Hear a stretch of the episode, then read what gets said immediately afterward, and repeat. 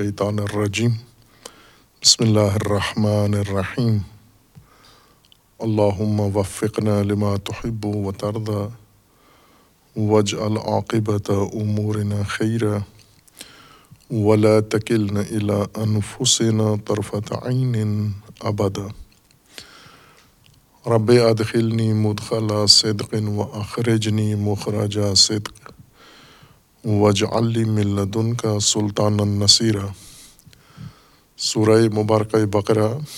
آیہ کریمہ واستعینوا بالصبر والصلاة وانہا لکبیرۃ الا علی الخاشعین الذین یظنون انہم ملاقو ربہم وانہم الیہ راجعون۔ بنی اسرائیل کو اللہ تبارک و تعالیٰ نے رسول اللہ صلی اللہ علیہ وآلہ وسلم کے زبان مبارک سے اور قرآن کے ذریعے سے وہ بنیادی اصول جو ان کی اپنی کتابوں میں پہلے انبیاء کرام کے ذریعے سے بیان کیے گئے تھے اور وہ فراموش کر بیٹھے تھے، جنہیں چھوڑ کے ترک کر چکے تھے اور جن پر عمل پیرا نہیں تھے، اور اب جب کہ رسول اللہ صلی اللہ علیہ وآلہ وسلم کے توسط سے قرآن کریم ان پر پیش کیا گیا، پیغام رسول اللہ انہیں دیا گیا، ان کی ہٹ درمی اور ان کا رویہ دیکھ کر انہیں یہ یاد دلایا گیا ہے کہ یہ وہ باتیں ہیں جو پہلے بھی تمہیں بتائی گئی تھیں لیکن تم بھول گئے، فراموش کر بیٹھے اور غفلت کا شکار ہوئے۔ ان جملہ تذکرات میں سے جو انہیں ایک دفعہ پھر نبی اکرم صلی اللہ علیہ وآلہ وسلم کے توسط سے وہی تعلیمات جو پہلے دیگر انبیاء سے دی گئی تھیں، اس سلسلے کا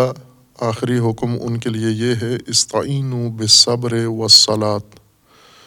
وَإِنَّهَا لَكَبِيرَةٌ إِلَّا عَلَى الْخَاشِعِينَ۔ انہیں آخر میں اس راہ تدین کو طے کرنے کے لیے اور خدا و تبارک و تعالیٰ نے جو ہدایت کا ان کے لیے نظام مقرر کیا ہے، اس نظام کو اپنانے کے لیے ایک بہت ہی کلیدی بنیادی رہنمائی کی گئی ہے، اور جیسا پہلے ان تمام شقوں کے بارے میں عرض کیا تھا کہ ہر چند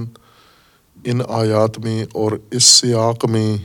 یہ مطالب بنی اسرائیل کے لیے بیان ہو رہے ہیں، لیکن قرآن کریم کے دیگر آیات میں یہی مطالب اور ان سے زیادہ جامع تر مطالب مومنین کے لیے اللہ تبارک و تعالیٰ نے ان سب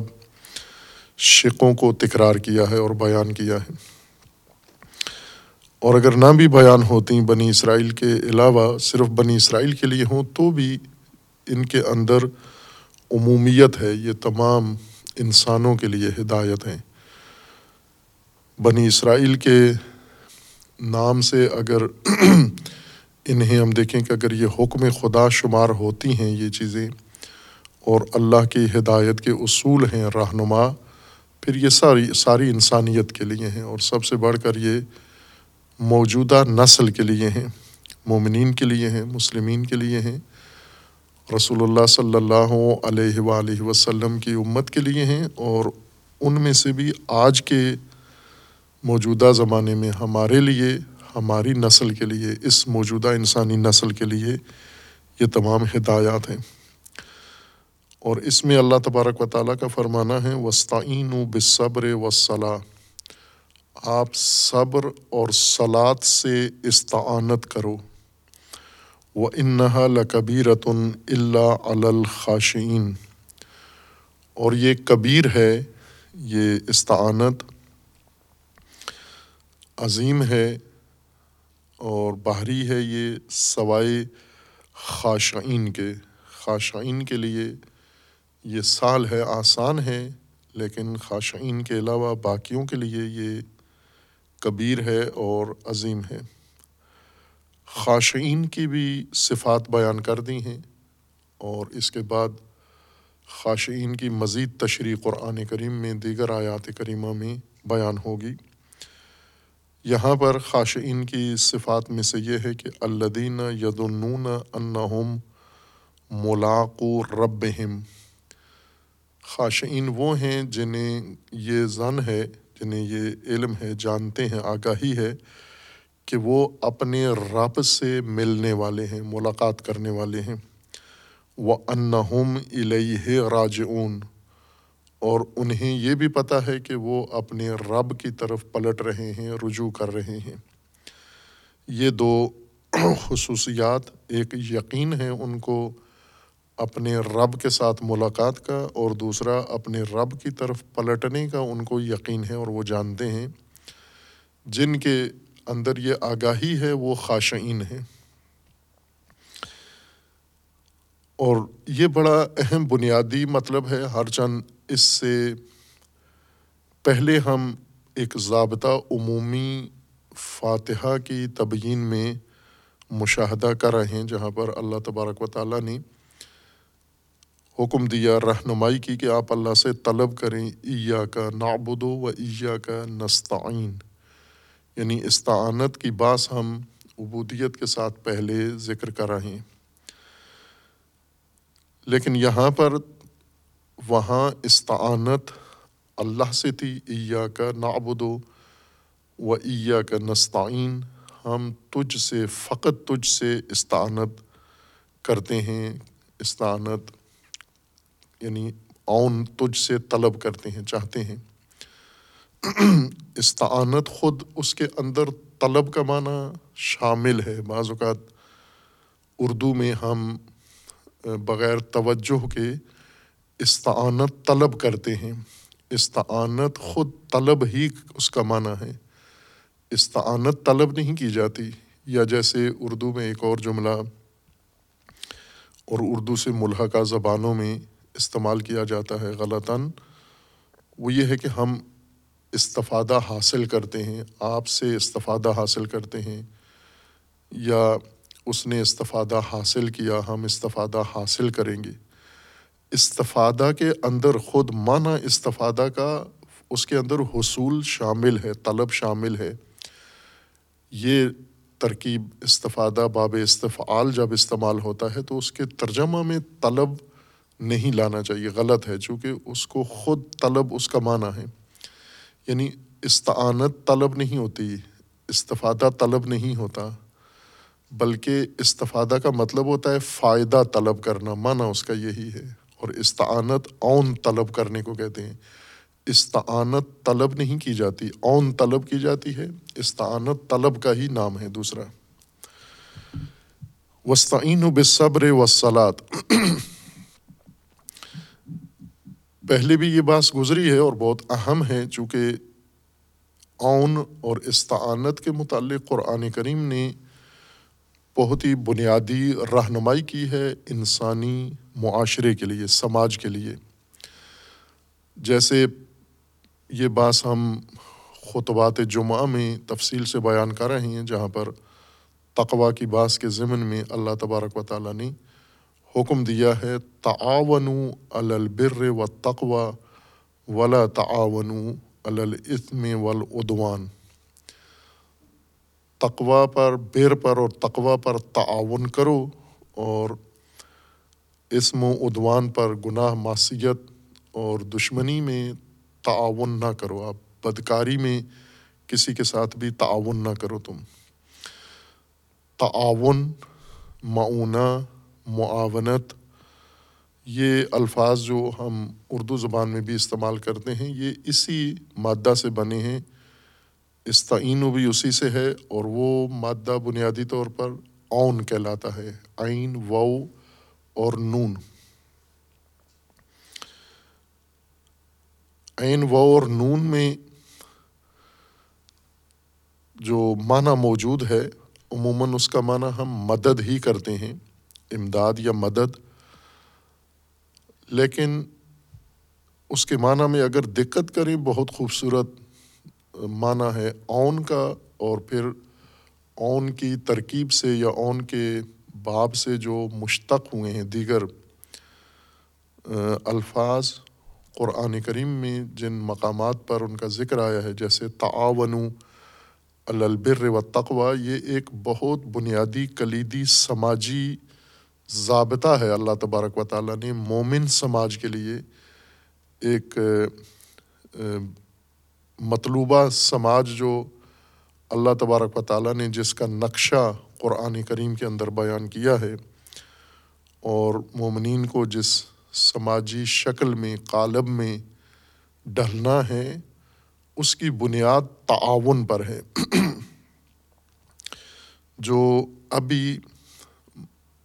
برعکس ہو گئی ہے۔ ابھی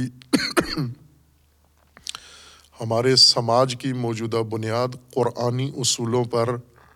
نہیں ہے۔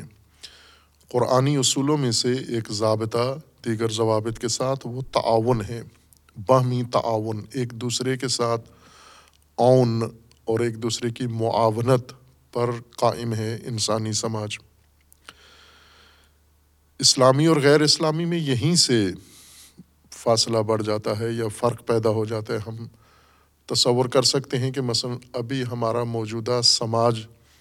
جسے ہم عموماً اسلامی امت، اسلامی معاشرہ، اسلامی نظام کہتے ہیں، اس میں قرآنی اصول مکمل طور پر مفقود ہیں، جن میں سے ایک تعاون ہے۔ تعاون کی جگہ پر مفادات ہیں، تعاون کی جگہ پر سود خوری اور سود پرستی ہے، تعاون کی جگہ پر استثمار ہے، تعاون کی جگہ پر استعمار ہے، یعنی دوسروں سے فائدہ اٹھانا، دوسروں سے استفادہ کرنا۔ تعاون کی بنیاد پر سوسائٹی قائم نہیں ہے، معاشرہ قائم نہیں ہے۔ تو ہم پہلے اس کو سمجھیں۔ قرآن کریم کے اندر اون کی اصطلاح کو، اور پھر جہاں جہاں قرآن نے اسے استعمال کیا ہے اس سے ہم آگاہی حاصل کریں۔ استعینوا امر ہے، طلب اون، اس کا معنی ہوتا ہے اون طلب کرو، تم استعینوا طلب کرو اون، صبر سے اور صلاۃ سے اون طلب کرو۔ آپ فاتحہ میں تھا ایاک نعبد و ایاک نستعین، ایاک نستعین، فقط تجھ سے اون طلب کر کریں گے ہم یا طلب کرتے ہیں۔ یہاں پر ہے کہ صبر و صلاۃ سے بھی اون طلب کرو تم۔ اور جیسا بعض ہمارے ہاں ایک فرقہ وارانہ ذہنیت ہے، فرقہ وارانہ ماحول ہے پاکستان میں، متاسفانہ، جس کا شکار قرآن بھی ہوا ہے، دین بھی ہوا ہے، اور تعلیمات الہی اور رسول اللہ صلی اللہ علیہ وآلہ وسلم کی تعلیمات و اہل البیت علیہ السلام کی تعلیمات، سب فرقہ واریت کی دلدل میں ڈال دیا گیا ہے، اور پھر اس میں فرقہ وارانہ پہلو سے باز کی گئی ہے، جو فقط ایک الجھاؤ ہے جس کے اندر سے ہدایت نہیں آتی۔ اسی طرح استعانت کی باعث ہے، وہ بجائے اس کے کہ ہم اس کو قرآن کا سماجی ضابطہ قرار دیں، ہم اسے فرقہ وارانہ موضوع میں لے جاتے ہیں، شرک و توحید کی باعث میں لے جاتے ہیں، اور فرقوں کی تکفیر کے لیے اس کو استعمال کرتے ہیں، بغیر اس کے کہ ہم آگاہی حاصل کریں بنیادی طور پر کہ اللہ کا یہ سماجی قانون ہے کیا، یہ انسانی سماج کے لیے مقرر کیا گیا ہے۔ استعینوا کا لفظ جیسا اشارہ کیا ہے، یا نستعینوا اون سے مشتق ہے۔ اون قرآن میں متعدد آیات میں استعمال ہوا ہے۔ ابھی بعد کچھ آیات کے بعد بنی اسرائیل ہی کے بارے میں پھر یہ لفظ تکرار ہوگا، وہاں پر جہاں اللہ تبارک و تعالیٰ نے بنی اسرائیل کو حضرت موسیٰ علیہ الصلوۃ والسلام کے ذریعے سے حکم دیا تھا کہ آپ بقرہ گائے ذبح کرو۔ آپ اس ذبح گائے میں بنی اسرائیل نے اپنے مزاج کے مطابق ٹال مٹول شروع کی، اور اس ٹال مٹول سے حضرت موسیٰ کو الجھانے کی کوشش کی، سوالات اور مختلف اس طرح کی الجھنے والی باتیں شروع کر دیں، جن میں گائے کے بارے میں انہوں نے کہا کہ کیسی گائے ہو یہ، اور اس کے بعد اللہ تبارک و تعالیٰ نے ان کی رہنمائی کی کہ یہ گائے کیسی ہو، نہ بکر ہو نہ فارض ہو، بلکہ اوان بین ذالک، یہ اوان ہو، یہ گائے اوان ہو۔ اب یہ موضوع وہاں پر بھی بیان ہوا اور معنی وہ بھی اون سے ہی وہ لفظ نکلا ہے۔ وہ گائے جیسے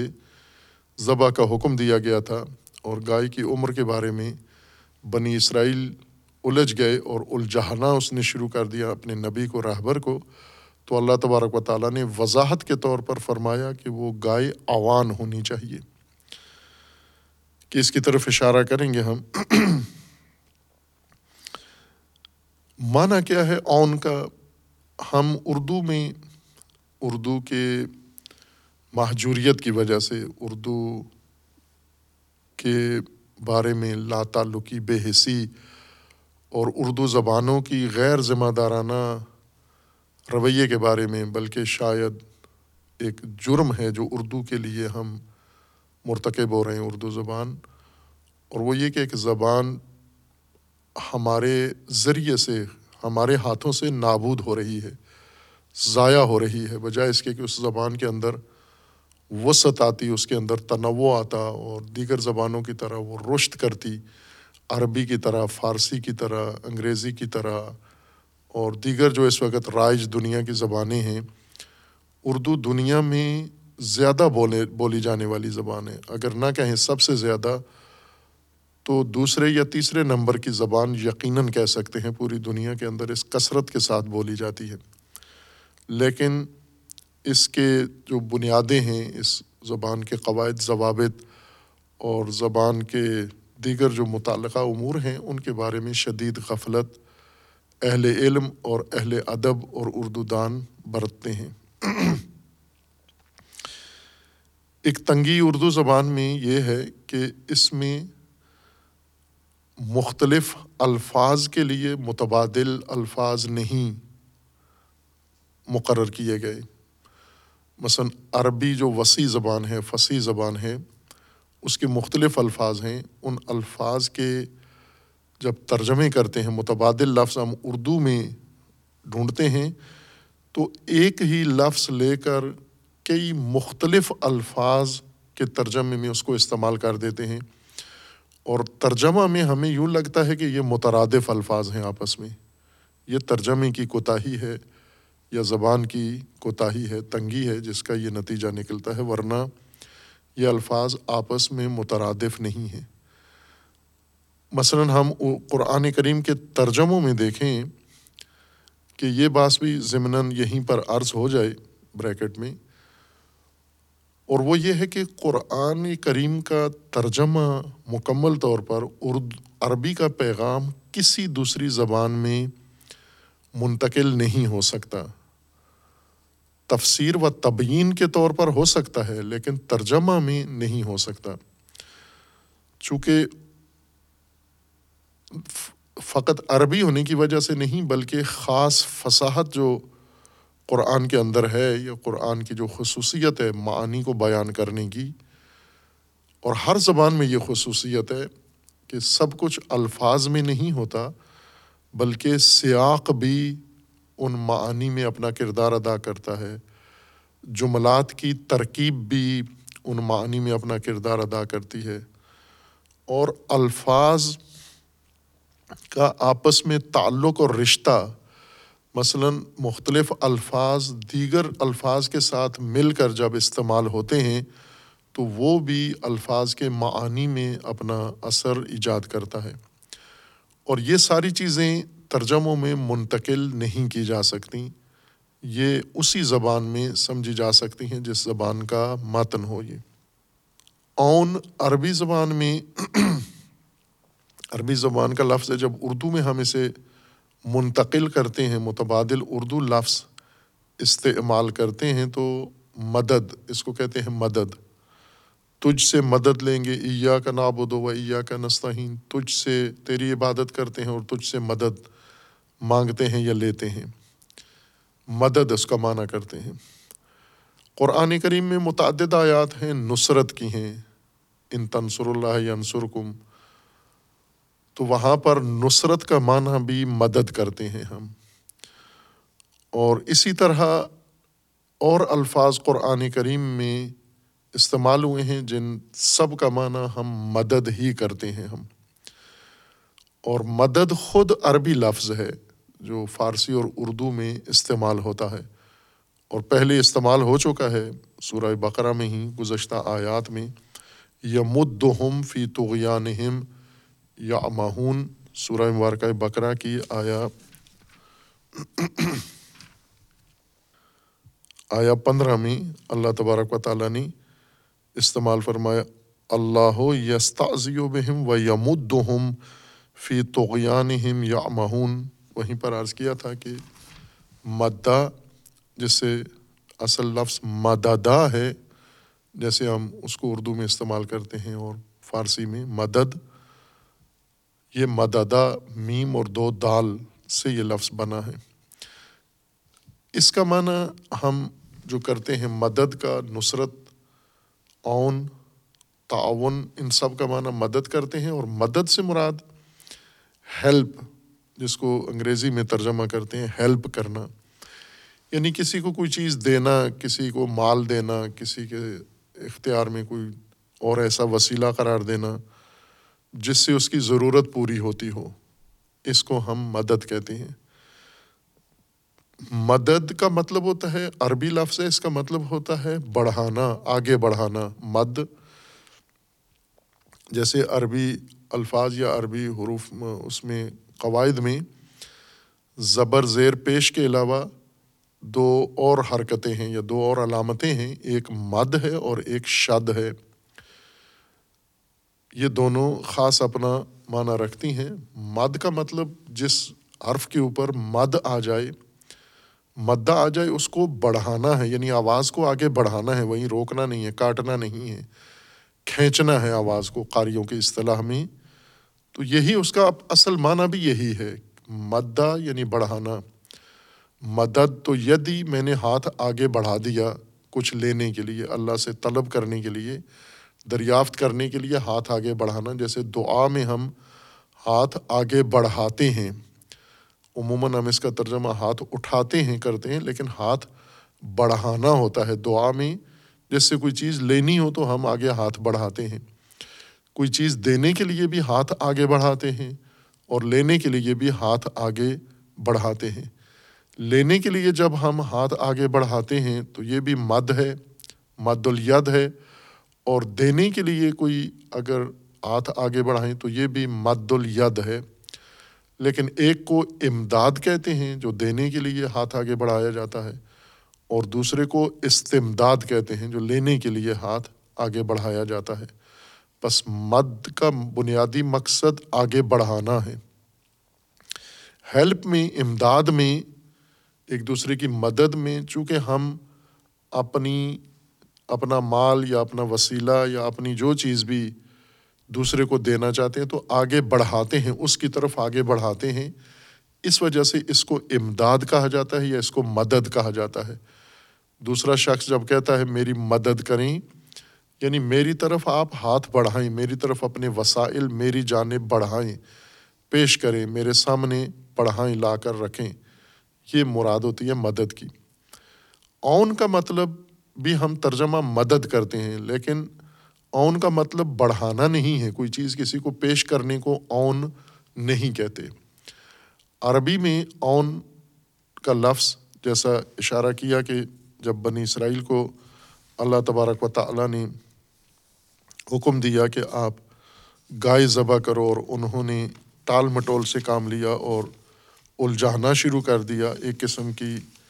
تضحیک شروع کر دی اپنے نبی کی اور حکم خدا کی، تو یہاں پر اللہ تبارک و تعالیٰ نے وضاحت میں اس جانور کی خصوصیات کی وضاحت میں کہا کہ کس قسم کا جانور تمہیں ذبح کرنا ہے، تو وہاں پر یہی لفظ استعمال ہوا ہے جس سے اس کے صحیح معنی واضح ہو جاتے ہیں۔ ایک تو جانور کی صفت کے طور پر اس کو استعمال کیا ہے، اور دوسرا اسے جس خصوصیت کے ساتھ استعمال کیا ہے وہ اس کے معنی کو روشن کر دیتی ہے۔ سورہ مبارکہ بقرہ میں آیا آیا اڑسٹھ میں چند آیات بعد ہم اس وقت آیا پینتالیس میں باس کر رہے ہیں. آیا اڑسٹھ میں بنی اسرائیل ہی کے متعلق انہی کے متعلق مضمون میں یہ بات بھی آئی ہے. وَإِذْ قَالَ مُوسَى لِقَوْمِهِ إِنَّ اللَّهَ يَأْمُرُكُمْ أَن تَذْبَحُوا بَقَرَةً قَالُوا أَتَتَّخِذُنَا هُزُوًا. جب حضرت موسیٰ نے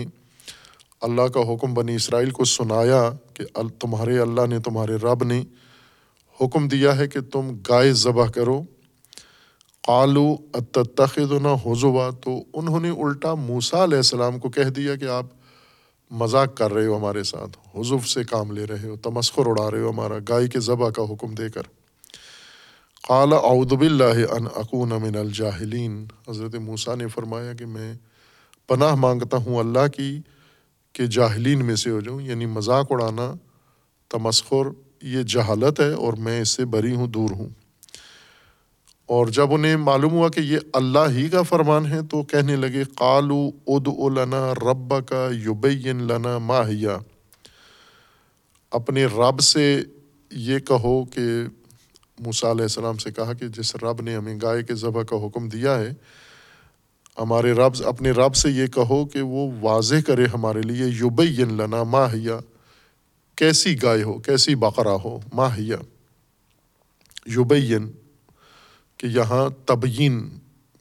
یبین کا مطلب وہی ہے جو تبیین کا معنی ہے، یعنی بیان کرنا، کھولنا. بیان یا تبیین گفتگو کو نہیں کہتے، بولنے کو نہیں کہتے، وضاحت کو کہتے ہیں. کسی مبہم چیز کو کھول دینا، کسی غیر واضح چیز کو واضح کر دینے کو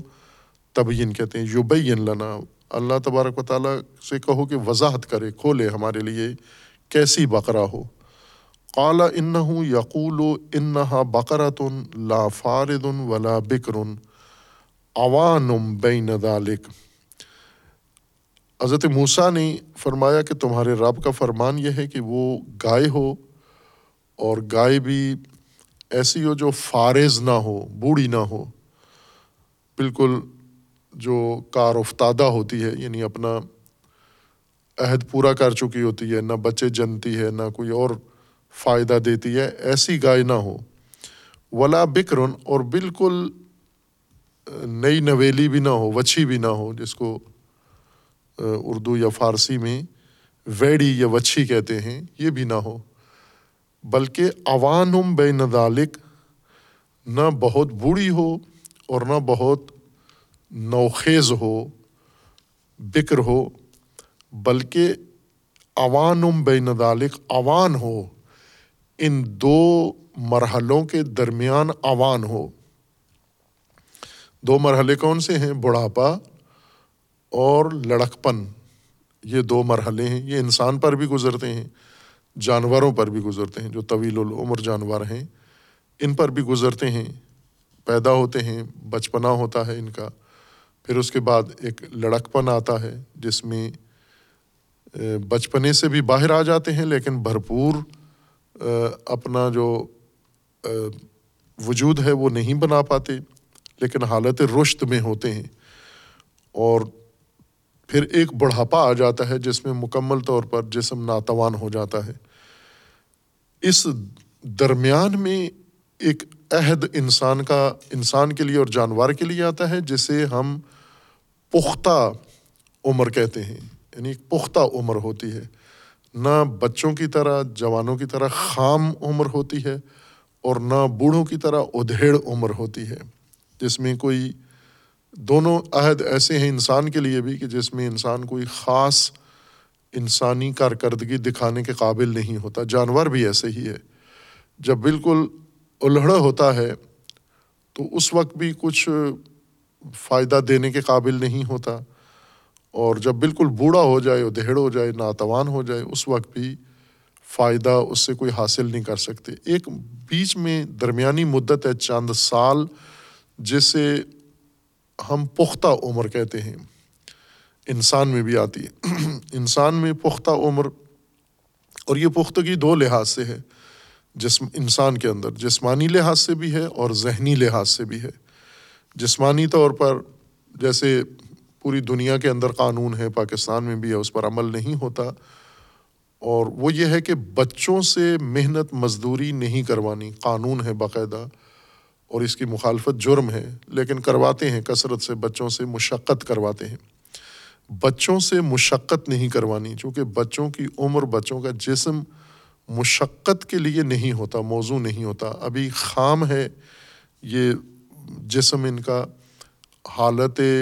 نشو و نما میں ہے، پرورش کی حالت میں ہے، اس کو اور ابھی پختہ ہونا ہے۔ اس عمر میں ان سے مشقت نہیں لینی۔ اسی طرح جانور بھی اس عمر میں ہوتا ہے، بچپنے کی عمر میں یا لڑکپنے کی عمر میں، جس میں اس سے مشقت نہیں لے سکتے۔ اور انسانوں ہی میں جیسے بچوں سے مشقت لینا ممنوع ہے، بوڑھوں سے مشقت لینا بھی ممنوع ہے۔ بوڑھوں کو مجبور کرنا، ہر چند بوڑھے اپنی ضرورتوں کے تحت، اپنی ضرورت کے سامنے مجبور ہو کر یہ کام کرتے ہیں، مشقت کرتے ہیں، لیکن اصولی طور پر ان کا جسم مشقت کے دورانیے سے گزر چکا ہوتا ہے، ضعیف اور ناتواں ہو گیا ہوتا ہے۔ اب ان کو آرام و استراحت کی ضرورت ہوتی ہے، اور ان کی جگہ پر ان کی اولاد یا دوسرے لوگ ان کی مشقت کے ذمہ دار ہو جائیں۔ لیکن ہماری جو سماجی صورتحال ہے اس کے مطابق بچے بھی مشقت کرتے ہیں اور بوڑھے بھی مشقت کرتے ہیں، جبکہ اللہ تبارک و تعالیٰ نے جانوروں کو بھی مستثنا کیا ہے کہ جانوروں میں بھی اگر ان کا بچپنا ہے، یہ لڑکپنا ہے یا ان کا بڑھاپا ہے، تو اس صورت میں انہیں اللہ تبارک و تعالیٰ نے کارآمد جانور شمار نہیں کیا، جس کی ایک مثال یہ ہے کہ آپ نے قربانی دینی ہے، کس گائے کی دیں؟ بنی اسرائیل نے کہا کس گائے کی دیں، تو کہا گیا کہ بیکر نہ ہو، بالکل نوخیز نہ ہو، اور اسی طرح بوڑھی بھی نہ ہو، فارز بھی نہ ہو، اوان ہو۔ تو اوان پختگی کی عمر کو کہتے ہیں، جو نوخیزی اور بڑھاپے کے درمیان کا عمر کا حصہ ہوتا ہے، جس میں توانائی ہوتی ہے، طاقت ہوتی ہے، اور جسم بھرپور آمادہ ہوتا ہے کچھ کرنے کے لیے۔ اس عمر کی گائے کو آپ ذبح کریں۔ خب ہمیں اس آیت میں ابھی بعض تفسیر ذبح میں نہیں کرنی یا گائے میں، یہاں پر معنی اوان کا قرآن کریم نے خود ہی بیان کر دیا ہے، جو اصل لغت کا معنی ہے۔ عرب عرب اپنی لغت میں اوان اسی کو کہتے ہیں، جو پختہ ہو، جو بھرپور توانا ہو، جو کمزوری کا پہلا حصہ، پہلا مرحلہ گزار کے اور کمزوری کے دوسرے مرحلے میں داخل نہ ہوا ہو، یعنی بڑھاپے میں داخل نہ ہوا ہو، اس درمیان کی عمر کو اوان کہتے ہیں، جس میں توانائی انسان کے اندر بھرپور ہوتی ہے۔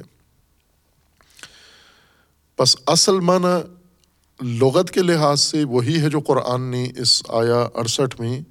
استعمال کیا ہے، یعنی پختگی اور توانائی و طاقتور ہونا، یہ اوان کا معنی ہے۔ اصل بنیادی معنی اون کا توانائی ہو گیا، اور وہ توانائی جو خود جس کے پاس ہو اس کے لیے بھی کارآمد اس کو بنا دے، اور کسی اور کو دی جائے تو اسے بھی کارآمد بنا دے، اس کے کام آ سکے، وہ توانائی اوان کہلاتی ہے۔ ویسے تو مثلاً بچپنے میں بھی توانائی تو ہوتی ہے، لیکن وہ توانائی مفید، جو ایک سماج کے لیے ضروری ہوتی ہے، جس سے سماجی امور چلتے ہیں یا سماجی امور کی جو تقاضا ہوتا ہے، یہ وہ توانائی نہیں ہوتی۔ جیسے بچوں کے اندر بھرپور توانائی ہوتی ہے لیکن سماجی ذمہ داریوں کے لیے یہ توانائی نہیں رکھی گئی، ملحوظ نہیں رکھی گئی، ناکافی ہے، ناپختگی ہے، جسمانی طور پر بھی اور ذہنی طور پر بھی۔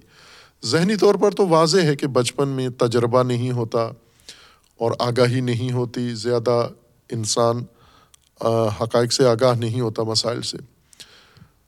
جسمانی طور پر بھی بچوں کی صحت پر اس کا بہت برا اثر پڑتا ہے، نشو و نما پر، رشد پر،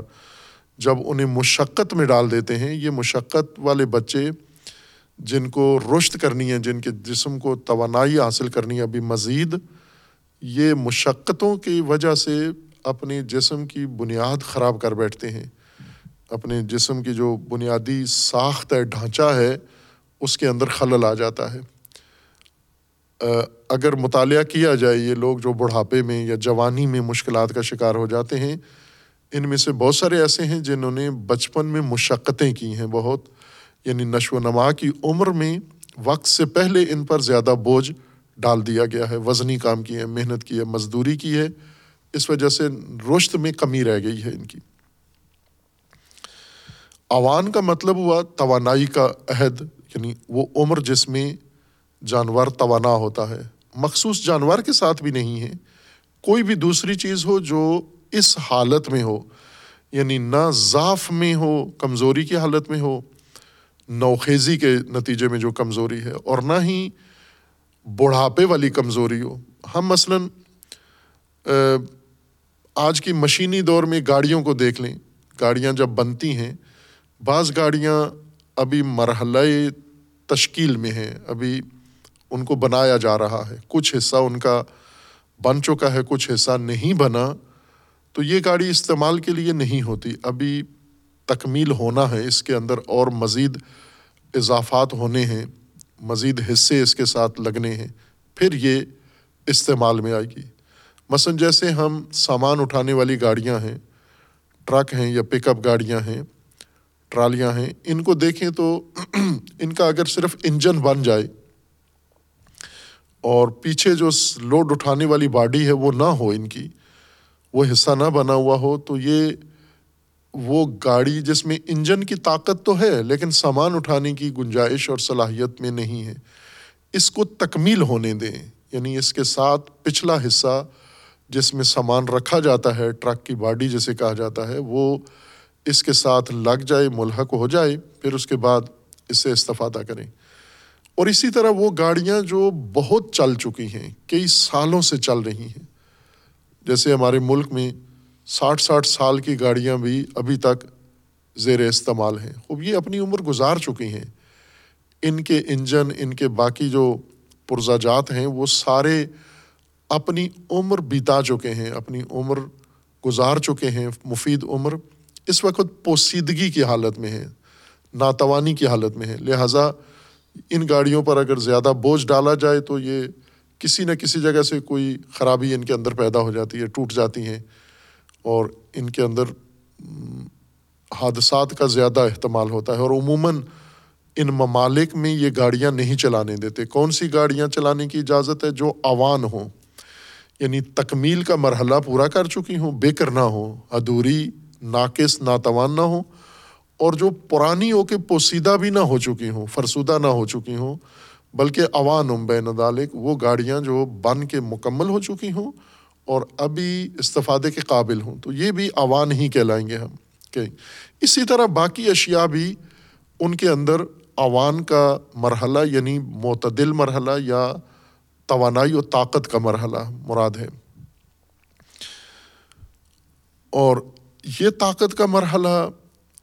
جب شے کے اندر ہوتا ہے تو وہ کارآمد ہوتی ہے اور مفید ہوتی ہے، یعنی اسے کسی کام میں یا متعلقہ کام، جو مطلوبہ کام، اس کی خلقت کے اندر جو کام مد نظر رکھا گیا ہے یا اس کی بناوٹ کے اندر جس مقصد کے لیے اس کو رکھا گیا ہے، وہ مقصد بھرپور طریقے سے یہ شے انجام دے سکتی ہے۔ یا جانور ہی کی مثال دے دیں، جانور جب بوڑھا ہو جاتا ہے، گائے تو دودھ بھی نہیں دیتی،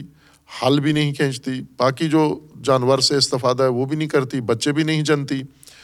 اگر نوخیز ہو تو بھی یہی نہ ہل چلانے کے قابل ہے، نہ سامان اٹھانے کے قابل ہے، نہ دودھ دینے کے قابل ہے، نہ باقی کسی کام کے قابل ہے، چونکہ یہ حالت رشد میں ہے۔ تو جب عمر اوان میں داخل ہوتی ہے، یعنی طاقت، توانائی کی عمر میں داخل ہوتی ہے شے، تو اوان شمار ہوتی ہے۔ یہ یہ اسی سے یہی معنی ہے اون، یہی معنی ہے یعنی طاقتور ہونا یا پختہ ہونا، پختگی کی عمر مراد ہے۔ استعینوا بالصبر یا ایاک نستعین میں بھی یہی چیز مد نظر ہے، اون طلب کرنا، یا تعاونوا علی البر والتقوی، جیسے اشارہ کیا تھا کہ بہت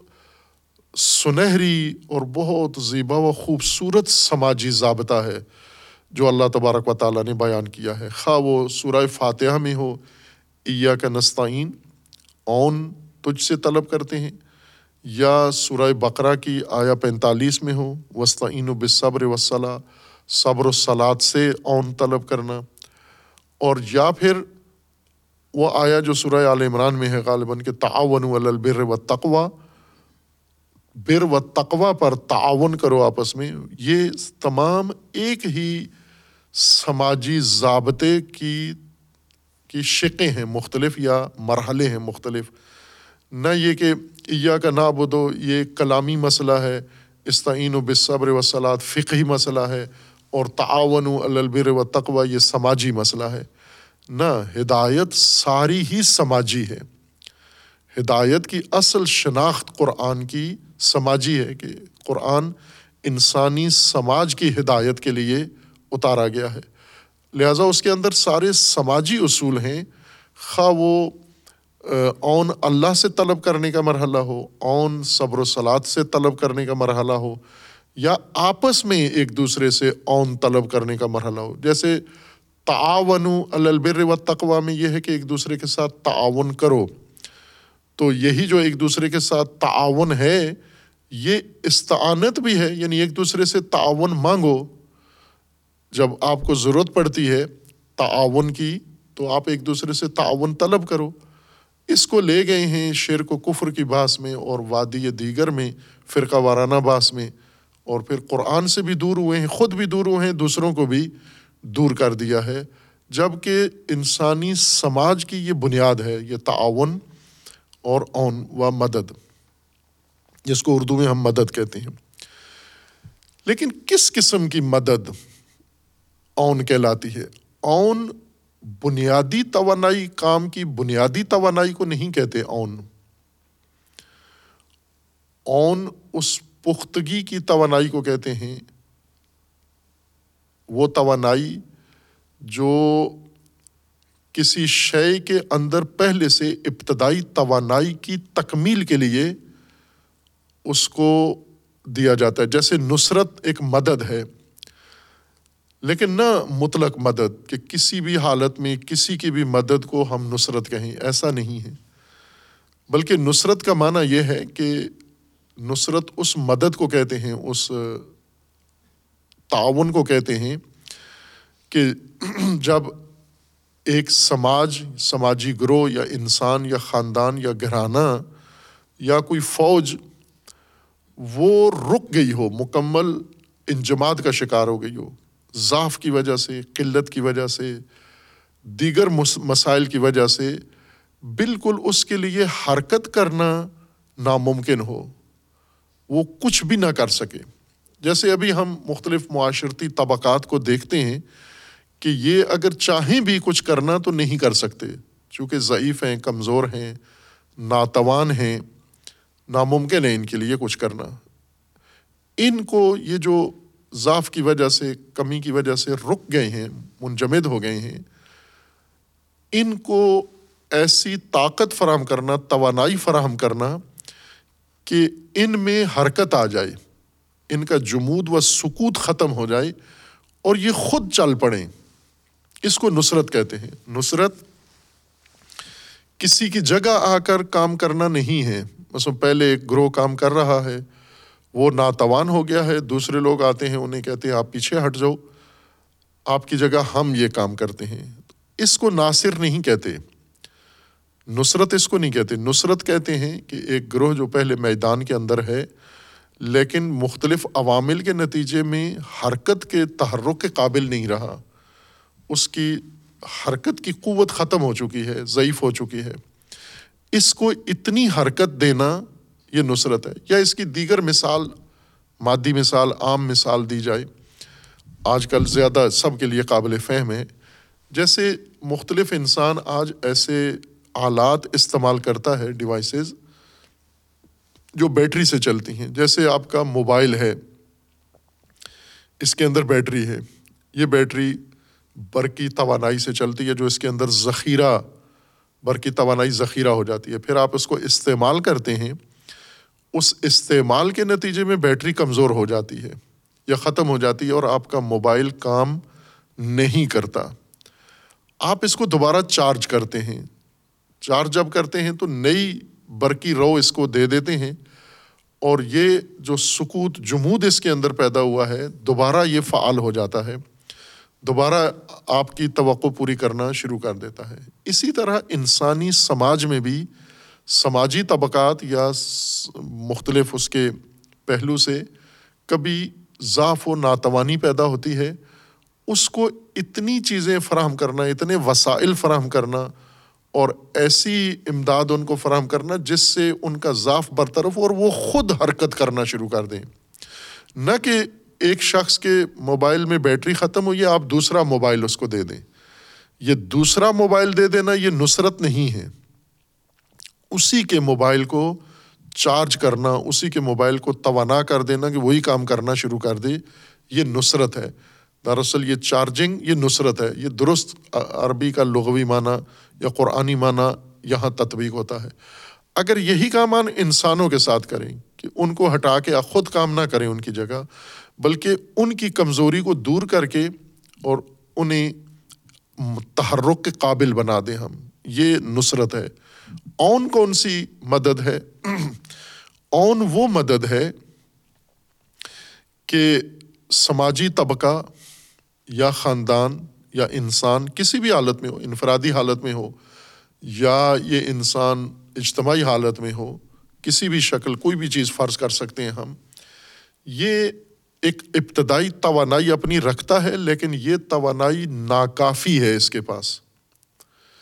کافی نہیں ہے۔ مثلا جیسے کچھ لوگ ہیں کاروبار شروع کرنا چاہتے ہیں، لیکن کاروبار کے لیے ان کے پاس پیسے کافی نہیں ہیں، کچھ تو ہیں، بالکل خالی نہیں ہیں، فقیر مسکین نہیں ہیں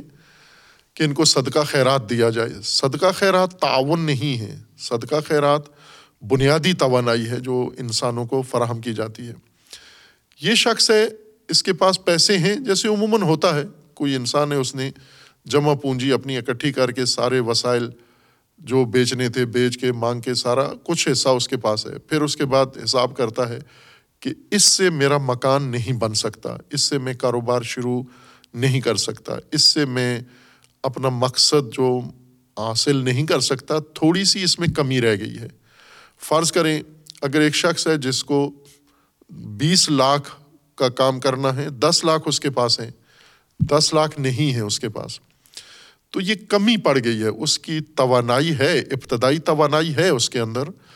لیکن پوری توانائی نہیں ہے جس سے یہ کام انجام پا سکے۔ اس شخص کو یہ ضرورت کے مطابق طاقت توانائی فراہم کر دینا، مال وسیلہ فراہم کر دینا، یہ اون کہلاتا ہے۔ یہ کیوں اون ہے؟ یعنی یہ اس وجہ سے اون ہے کہ اس سے اس کے اندر وہ قابلیت آ جاتی ہے، پختگی آ جاتی ہے جس سے وہ اپنا کام کرنے کے قابل ہو جاتا ہے۔ ضعف کی صورت میں، کمی کی صورت میں، مال کی کمی کی صورت میں، وسائل کی کمی کی صورت میں اب وہ اپاہج کی طرح ہے، نہیں کر پا رہا کام، لیکن جو ہی آپ کی توانائی اس کو ملتی ہے جو تکمیل کرتی ہے، اس کی کمزوری کو دور کر کے یا اس کی کمی کو دور کر کے اسی کی توانائی کو تکمیل کرنا تعاون کہلاتا ہے۔ نصرت عرض کیا کہ تحرک، جس توانائی سے تحرک آ جائے وہ فراہم کرنا نصرت ہے، اور جو توانائی انسان کو پختہ کر دے، کارآمد بنا دے اور اس کو اپنے کام کے لیے بالکل توانا کر دے، اس کو اون کہتے ہیں۔ اب ہم دیکھتے ہیں کہ معاشرہ اسی طرح ہوتا ہے، معاشرے میں کوئی آدمی خود کفیل نہیں ہوتا ہر پہلو سے، کسی کے پاس اگر مال ہے تو دوسرے کسی پہلو سے اس کو پھر ضرورت ہے تعاون کی، کسی کے پاس اگر مہارت ہے تو مال کی اس کے اندر کمی ہے، اگر مہارت و مال دونوں ہیں تو تجربے کی اس کے اندر کمی ہے، یا افرادی قوت کی اس کے اندر کمی ہے۔ سماجی کاموں کے لیے انسان کو جو اہداف ہیں، مقاصد ہیں یا اعمال ہیں، ان کے لیے دائماً انسان کو اپنی توانائی کے علاوہ یا اپنی توانائی کا ادھورا حصہ تکمیل کرنے کے لیے ضرورت ہوتی ہے دوسروں کے پاس موجود لوگوں کی توانائی پر اعتماد کرے، اور اس کا مطلب یہ ہوتا ہے کہ آج انہوں نے اس کے ساتھ یہ تعاون کیا ہے، آج اس کی ناقص توانائی کو تکمیل کیا ہے، حدوری یا اس کی قلیل تھوڑی توانائی کو مکمل کر دیا ہے اپنا حصہ ڈال کر، کل کو جب ان کو اسی شے میں یا کسی دوسری چیز میں ضرورت پڑتی ہے تو یہ شخص حاضر ہے، ان کے ساتھ کھڑا ہوگا۔ یہ ہو جاتا ہے تعاون، اور اس کو انسان طلب کرے، اس کا خواہش مند ہو، اس کو استعانت کہتے ہیں، اون کا، یعنی وہ توانائی، وہ طاقت جو انسان کی اپنی طاقت کی تکمیل کر دیتی ہے۔ ہم تمام سماجی امور میں اگر غور کریں تو تعاون سے اور استعانت سے ہی چل رہے ہیں۔ ایک دن کے لیے اگر یہ کام کٹ جائے، استعانت ختم ہو جائے، تو کوئی طبقہ معاشرتی اپنی زندگی گزارنے کے قابل نہیں ہوگا۔ البتہ اس کے جو قرآنی، اس اون کے، یہ معاونت کے قرآنی ضابطے ہیں، ہم اس کے تحت نہیں کرتے، بلکہ ہم اس کو آلودہ کر کے کرتے ہیں، یعنی کسی کی دولت، کسی کے مال کی تکمیل تو کر دیتے ہیں، لیکن جواباً پھر اسے سود بھی وصول کرتے ہیں، یا اور طرح طرح کے طریقوں سے اس سے ہم فائدہ اٹھا لیتے ہیں۔ جو قرآن بتاتا ہے جس ضابطے کے مطابق، اس طرح سے ہم کسی کی مدد کو نہیں پہنچتے۔ خب، اب اللہ تبارک و تعالیٰ کا فرمانا ہے کہ جب تمہارے سامنے اللہ نے ایک ہدایت رکھی ہے، یہ ہدایت جو آیا چالیس سے شروع ہوتی ہے، یا بنی اسرائیل اذکروا نعمتی اللتی انعمت علیکم وأوفوا بعہدی اوف بعہدکم وإیایا فارہبون، یہ ایک ایک شق بنتی ہے۔ اے بنی اسرائیل، ان نعمتوں کو یاد کرو جو میں نے تمہیں دی ہیں، اپنے عہد وفا کرو، اور فقط مجھ سے رہبت اختیار کرو، کسی اور سے ڈرو مت۔ یہ پھر اس کے بعد ہے وَآمِنُوا بِمَا أَنزَلْتُ مُصَدِّقًا لِمَا مَعَاكُمْ، جو میں نے نازل کیا ہے قرآن، اس پر عمل کرو، اس کے علاوہ باقی تمام چیزوں چھوڑ دو آپ۔ وَلَا تَكُونُوا أَوَّلَ كَافِرٍ بِهِ، اور اس قرآن کا انکار کر کے پہلے کافر اور نمبر ون کافر نہ بنو، اپنے زمانے کے بڑے کافر اور نمایاں کافر نہ بنو۔ پھر ہے وَلَا تَشْتَرُوا بِآيَاتِي ثَمَنًا قَلِيلًا، میرے دین کی فروخت نہ کرو، اس کو ثمن قلیل کے بدلے بیچو مت۔ وَإِيَّايَ فَاتَّقُونِ، اور مجھ سے، میرا تقوی اختیار کرو۔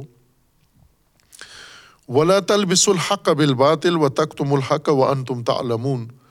تلبیس حق بالباطل نہ کرو اور کتمان حق بھی نہ کرو۔ وَأَقِيمُوا الصَّلَاةَ وَآتُوا الزَّكَاةَ وَارْكَعُوا مَعَ الرَّاكِعِينَ، آپ اقامت الصلاۃ کرو، ایتاء زکوٰۃ کرو، اور راکعین کے ساتھ مل کر رکوع کرو۔ اور پھر اس کے بعد ہے اتامرون الناس بالبر وتنسون انفسکم وانتم تتلون الکتاب فلا تعقلون، جب دوسروں کو امر کرتے ہو بر کا، تو خود اپنے آپ کو فراموش نہ کرو، اپنے آپ کو اس میں شامل کرو، بلکہ پہلے خود اس چیز کو بجا لو جس کا دوسروں کو حکم دے رہے ہو، پھر دوسروں کو کہو۔ یہ وہ خلاصہ ہے، اور اس کے علاوہ دیگر جو قرآن میں وسیع طور پر ذکر ہوا ہے، مکمل قرآن میں، یہ سب راستہ، اس طرح کی زندگی جو اللہ تبارک و تعالیٰ نے انسان کے لیے مقرر کی اور جس کے اصول اور ضوابط بنائے ہیں، اس زندگی کو گزارنے کے لیے کیا انسان کے پاس مکمل توانائی موجود ہے؟ انسان کے اندر یہ صلاحیت، یہ طاقت، یہ قابلیت ہے، وہ مسلم نہیں ہے۔ لہٰذا اس نہج کی، اس منہج کی زندگی گزارنے کے لیے سب سے پہلا مرحلہ یہ ہے کہ چونکہ یہ عبدیت ہے، اللہ کی اطاعت ہے، تو اللہ کی اطاعت میں اللہ کی اون ضروری ہے۔ ایک تو طاقت اللہ نے ہمیں خلقت میں دے دی ہے، فطری طاقت دے دی ہے، ذہنی طاقت دے دی ہے، جسمانی طاقت دے دی ہے، فہم و فراست دے دی ہے، لیکن یہ کافی نہیں ہے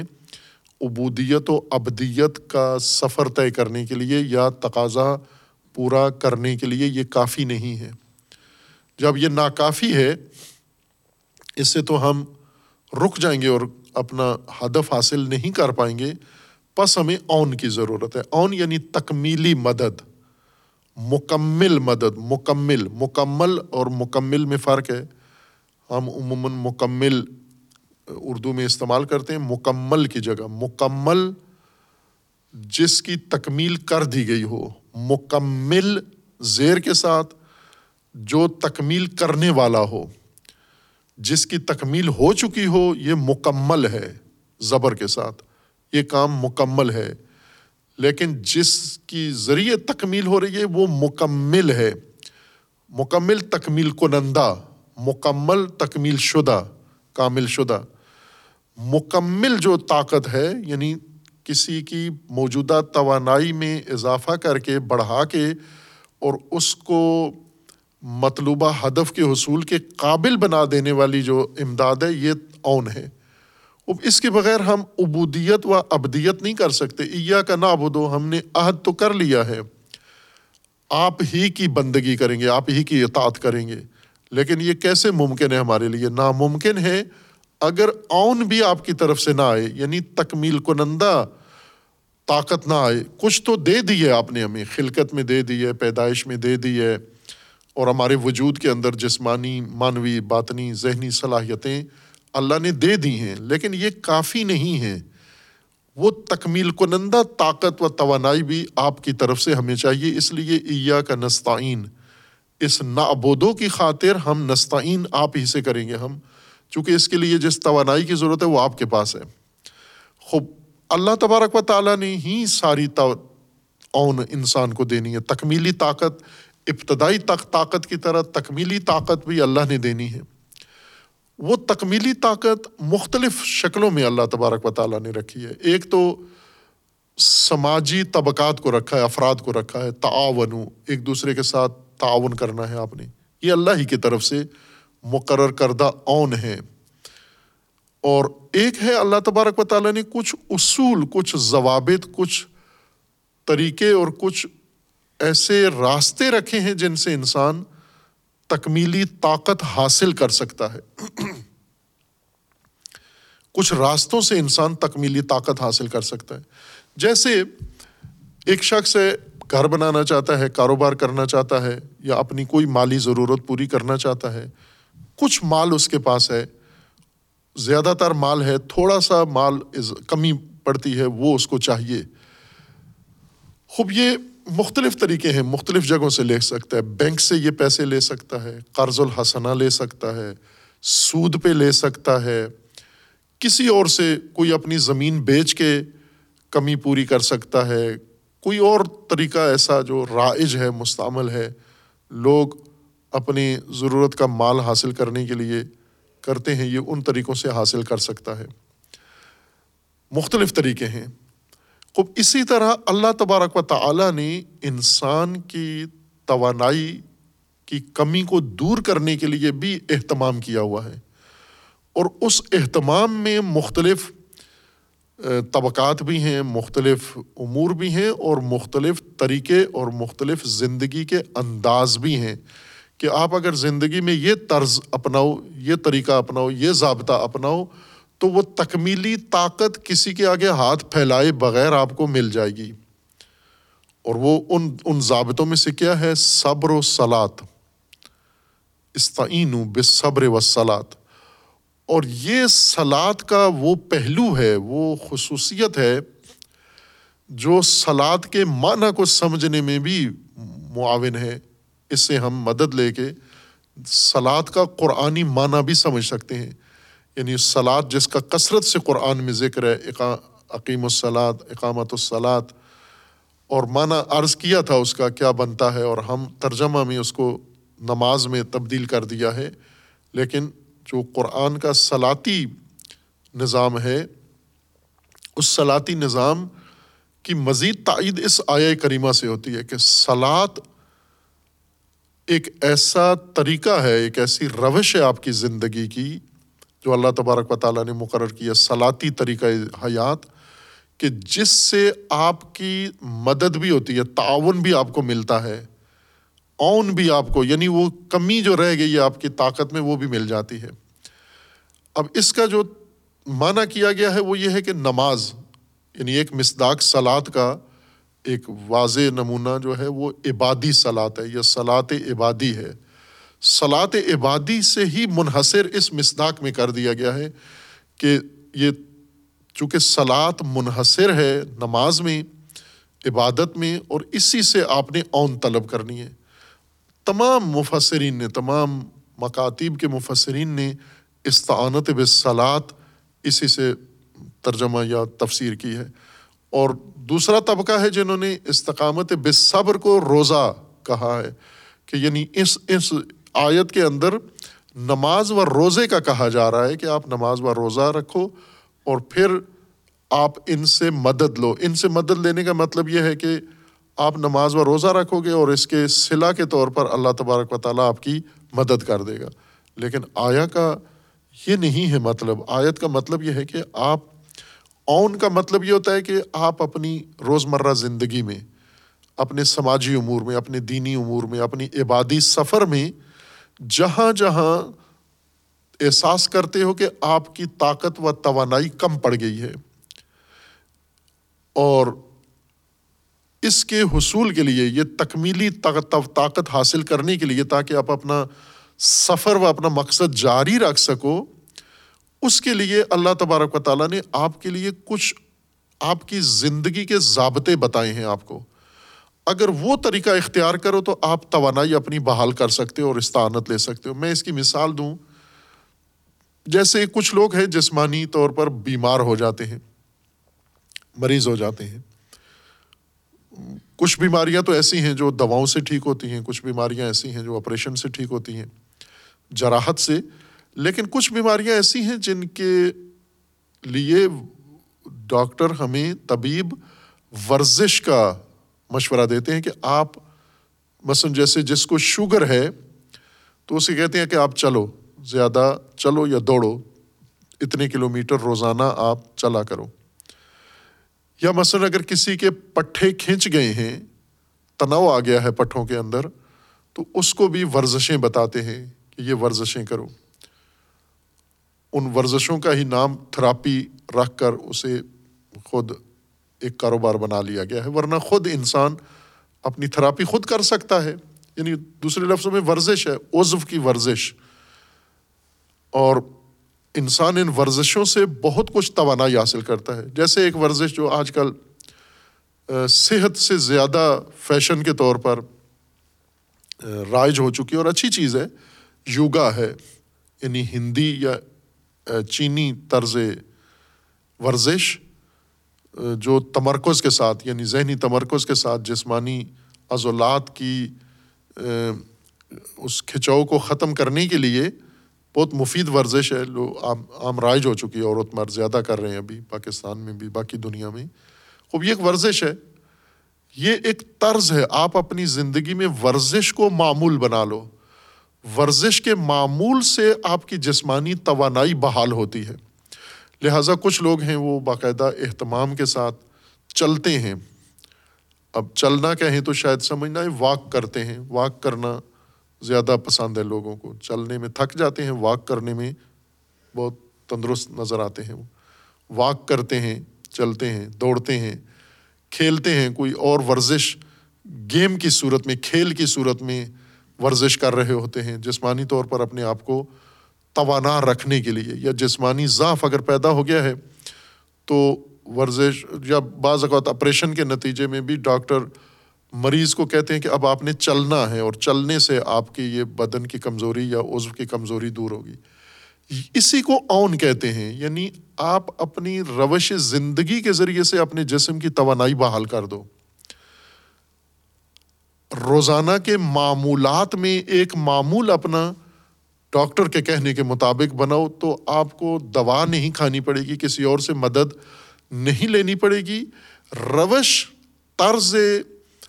زندگی آپ کی توانائی بحال کر دے گا۔ خوب، اسی کو استعانت کہتے ہیں۔ جو شخص ورزش سے صحت مند ہو گیا ہے تو اس نے استعانت کی ہے۔ کس سے کی ہے؟ استعانت بالریاضہ، ریاضت سے، ورزش سے اس نے استعانت کی ہے۔ اور است... یہ استعانت کا ایک بہترین طریقہ روش ہے۔ اللہ تبارک و تعالیٰ نے سماجی زندگی کے لیے دو روشیں یہاں اس آیہ کریمہ میں بتائی ہیں، اور پھر تکرار بھی کیا ہے، قرآن مجید کی دیگر آیات میں اس کو بیان کیا ہے۔ استعینوا بالصبر والصلاۃ، صبر و صلاۃ انسانی زندگی کے دو طریقے ہیں، ایک صابرانہ طریقہ اور ایک صلاتی طریقہ زندگی ہے۔ اب ان دونوں کے مصادیق میں عبادت بھی شامل ہے، ایک عبادت ہے صلاتی اور ایک صبر ہے وہ عبادت کے طور پر اس کا مصداق روزہ رکھا گیا. صبر کا معنی روزہ نہیں ہے، مصادیق میں سے روزہ ہے. جیسے صلاۃ کا معنی نماز نہیں ہے، نماز صلاۃ کے مصادیق میں سے ایک مصداق ہے، لیکن معنی اس کا عمومیت رکھتا ہے، ایک طرز زندگی یا ایک نظام زندگی دراصل صلاۃ کی صورت میں بیان کیا گیا ہے. اور یہ دونوں مطالب پہلے تشریح ہوئے ہیں، لیکن یہاں کی آیا کی تکمیل کے لیے ضروری حد تک صبر و صلاۃ کی تشریح کریں گے، اور پھر معلوم ہوگا کہ صبر و صلاۃ سے انسان کیسے زندگی میں اون لے سکتا ہے، استعانت کر سکتا ہے، مدد لے سکتا ہے، اور اپنی کھوئی ہوئی توانائی یا کم توانائی کو بحال کر سکتا ہے. قرآن کریم نے یہ بہت ہی خوبصورت اصول و ضابطہ ہمیں بتایا ہے. ہر چند اس آیا میں خطاب بنی اسرائیل کو ہے، لیکن ہے تمام انسانیت کے لیے. باقی بات میں وصلی اللہ علی محمد و علیہ